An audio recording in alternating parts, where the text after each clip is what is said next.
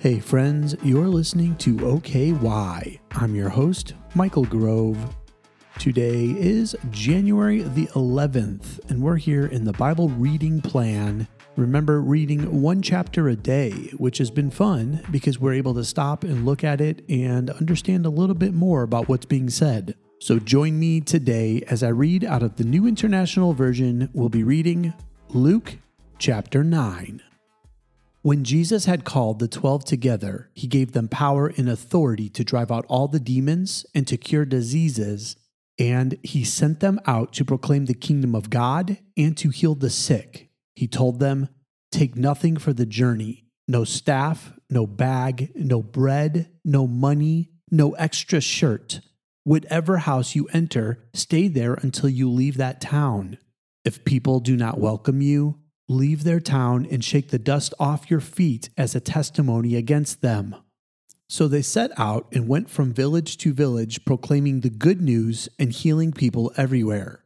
Now Herod the Tetrarch heard about all that was going on, and he was perplexed because some were saying that John had been raised from the dead, others that Elijah had appeared, and still others that one of the prophets of long ago had come back to life. But Herod said, I beheaded John. Who then is this I hear such things about? And he tried to see him. When the apostles returned, they reported to Jesus what they had done. Then he took them with him, and they withdrew by themselves to a town called Bethsaida. But the crowds learned about it and followed him. He welcomed them and spoke to them about the kingdom of God, and healed those who needed healing. Late in the afternoon, the twelve came to him and said, Send the crowd away so they can go to the surrounding villages and countryside and find food and lodging, because we are in a remote place here. He replied, You give them something to eat. They answered, We have only five loaves of bread and two fish, unless we go and buy food for all this crowd. About 5,000 men were there. But he said to his disciples, Have them sit down in groups of about fifty each. The disciples did so, and everyone sat down. Taking the five loaves and the two fish, and looking up to heaven, he gave thanks and broke them. Then he gave them to the disciples to distribute to the people. They all ate and were satisfied, and the disciples picked up twelve basketfuls of broken pieces that were left over. Once, when Jesus was praying in private and his disciples were with him, he asked them, Who do the crowds say I am? They replied, Some say John the Baptist, others say Elijah, and still others that one of the prophets of long ago has come back to life. But what about you? He asked. Who do you say I am? Peter answered, God's Messiah. Jesus strictly warned them not to tell this to anyone, and he said, The Son of Man must suffer many things and be rejected by the elders, the chief priests, and the teachers of the law, and he must be killed, and on the third day be raised to life. Then he said to them all, Whoever wants to be my disciple must deny themselves and take up their cross daily and follow me. For whoever wants to save their life will lose it but whoever loses their life for me will save it. What good is it for someone to gain the whole world and yet lose or forfeit their very self? Whoever is ashamed of me and my words, the Son of Man will be ashamed of them when he comes in his glory and in the glory of the Father and of the holy angels. Truly I tell you, some who are standing here will not taste death before they see the kingdom of God. About eight days after Jesus said this, he took Peter, James, and John with him and went up onto a mountain to pray. As he was praying, the appearance of his face changed, and his clothes became as bright as a flash of lightning. Two men, Moses and Elijah, appeared in glorious splendor, talking with Jesus. They spoke about his departure, which he was about to bring to fulfillment at Jerusalem.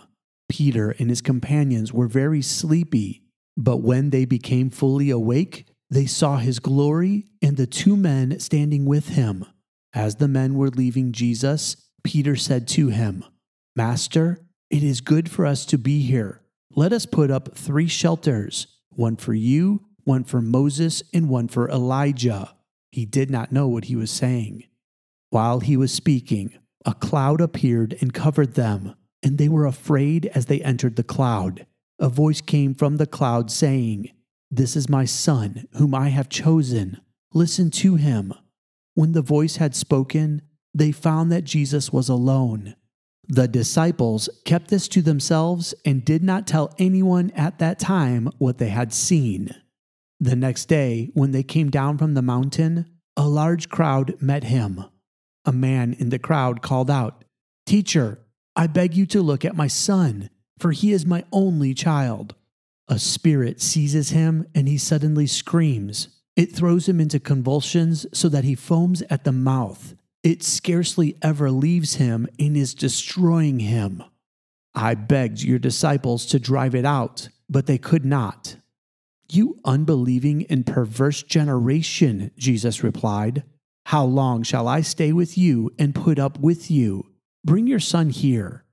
Even while the boy was coming, the demon threw him to the ground in a convulsion.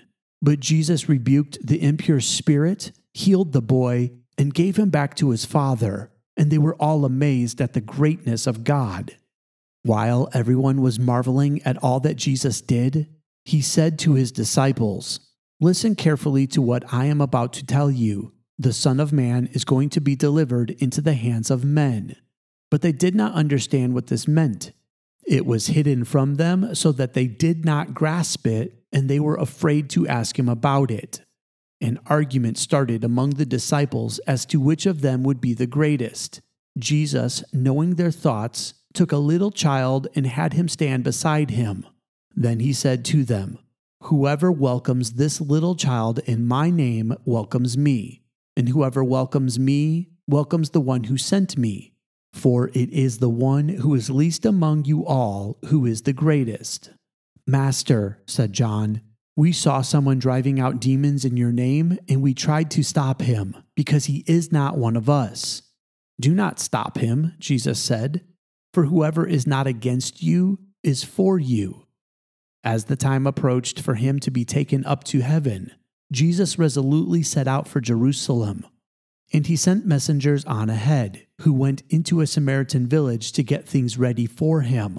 But the people there did not welcome him because he was heading for Jerusalem. When the disciples James and John saw this, they asked, Lord, do you want us to call down fire from heaven to destroy them? But Jesus turned and rebuked them. Then he and his disciples went to another village. As they were walking along the road, a man said to him, I will follow you wherever you go. Jesus replied, Foxes have dens, and birds have nests, but the Son of Man has no place to lay his head. He said to another man, Follow me.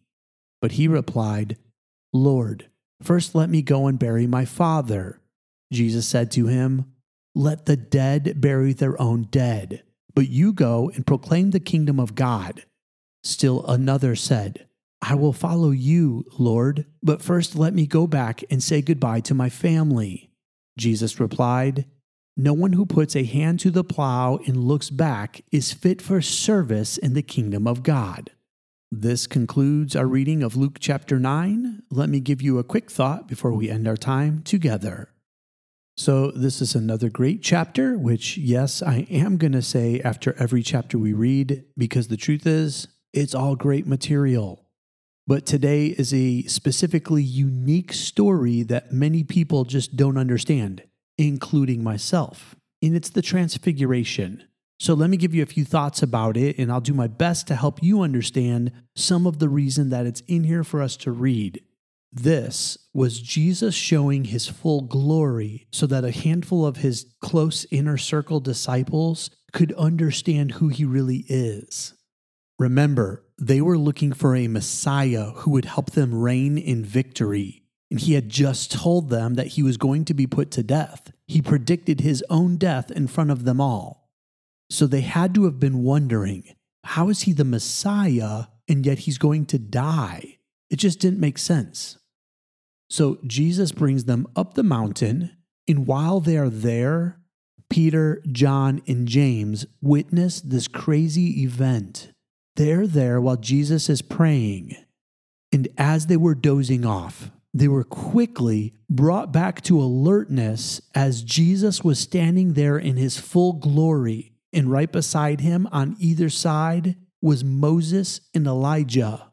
Now, Moses represents the law. And so everything that God had spoken and put on the tablets, he delivered to Moses. So, in this moment, they're being reminded that God had a specific plan and a way for people to go about things. And Moses stood there as a representation of the old covenant, the things that God had put in place in order to create a holy people. And now, as the glory of God falls on them, just like it did on Moses, Jesus' face is transformed, just like Moses's was, and his clothes become as bright as flashes of lightning. This is showing them that Jesus not only existed in the past, but he represents that covenant law. He represents the only thing that will make the people holy again. And then there's Elijah. Elijah represents the prophets, everything that was said about the one who would come. And so, right there in front of Peter, John, and James, Jesus is showing them how he existed through eternity, how he was there as the law, and how he is the words of the prophets come to life. This was a moment of revelation for these guys to understand that Jesus is who he says he is. Now, we get to hear about this from them later. James didn't necessarily write about this, but let me tell you what John says. John 1:14. He starts this gospel by saying, "We have seen his glory, the glory of the one and only." This is John's reference to what he witnessed. But Peter also in 2 Peter 1 verses 16 through 18 says, we did not follow cleverly invented stories when we told you about the power and coming of our Lord Jesus Christ, but we were eyewitnesses of his majesty. For he received honor and glory from God the Father when the voice came to him from the majestic glory, saying, This is my Son, whom I love, with him I am well pleased. We ourselves heard this voice that came from heaven when we were with him on the sacred mountain.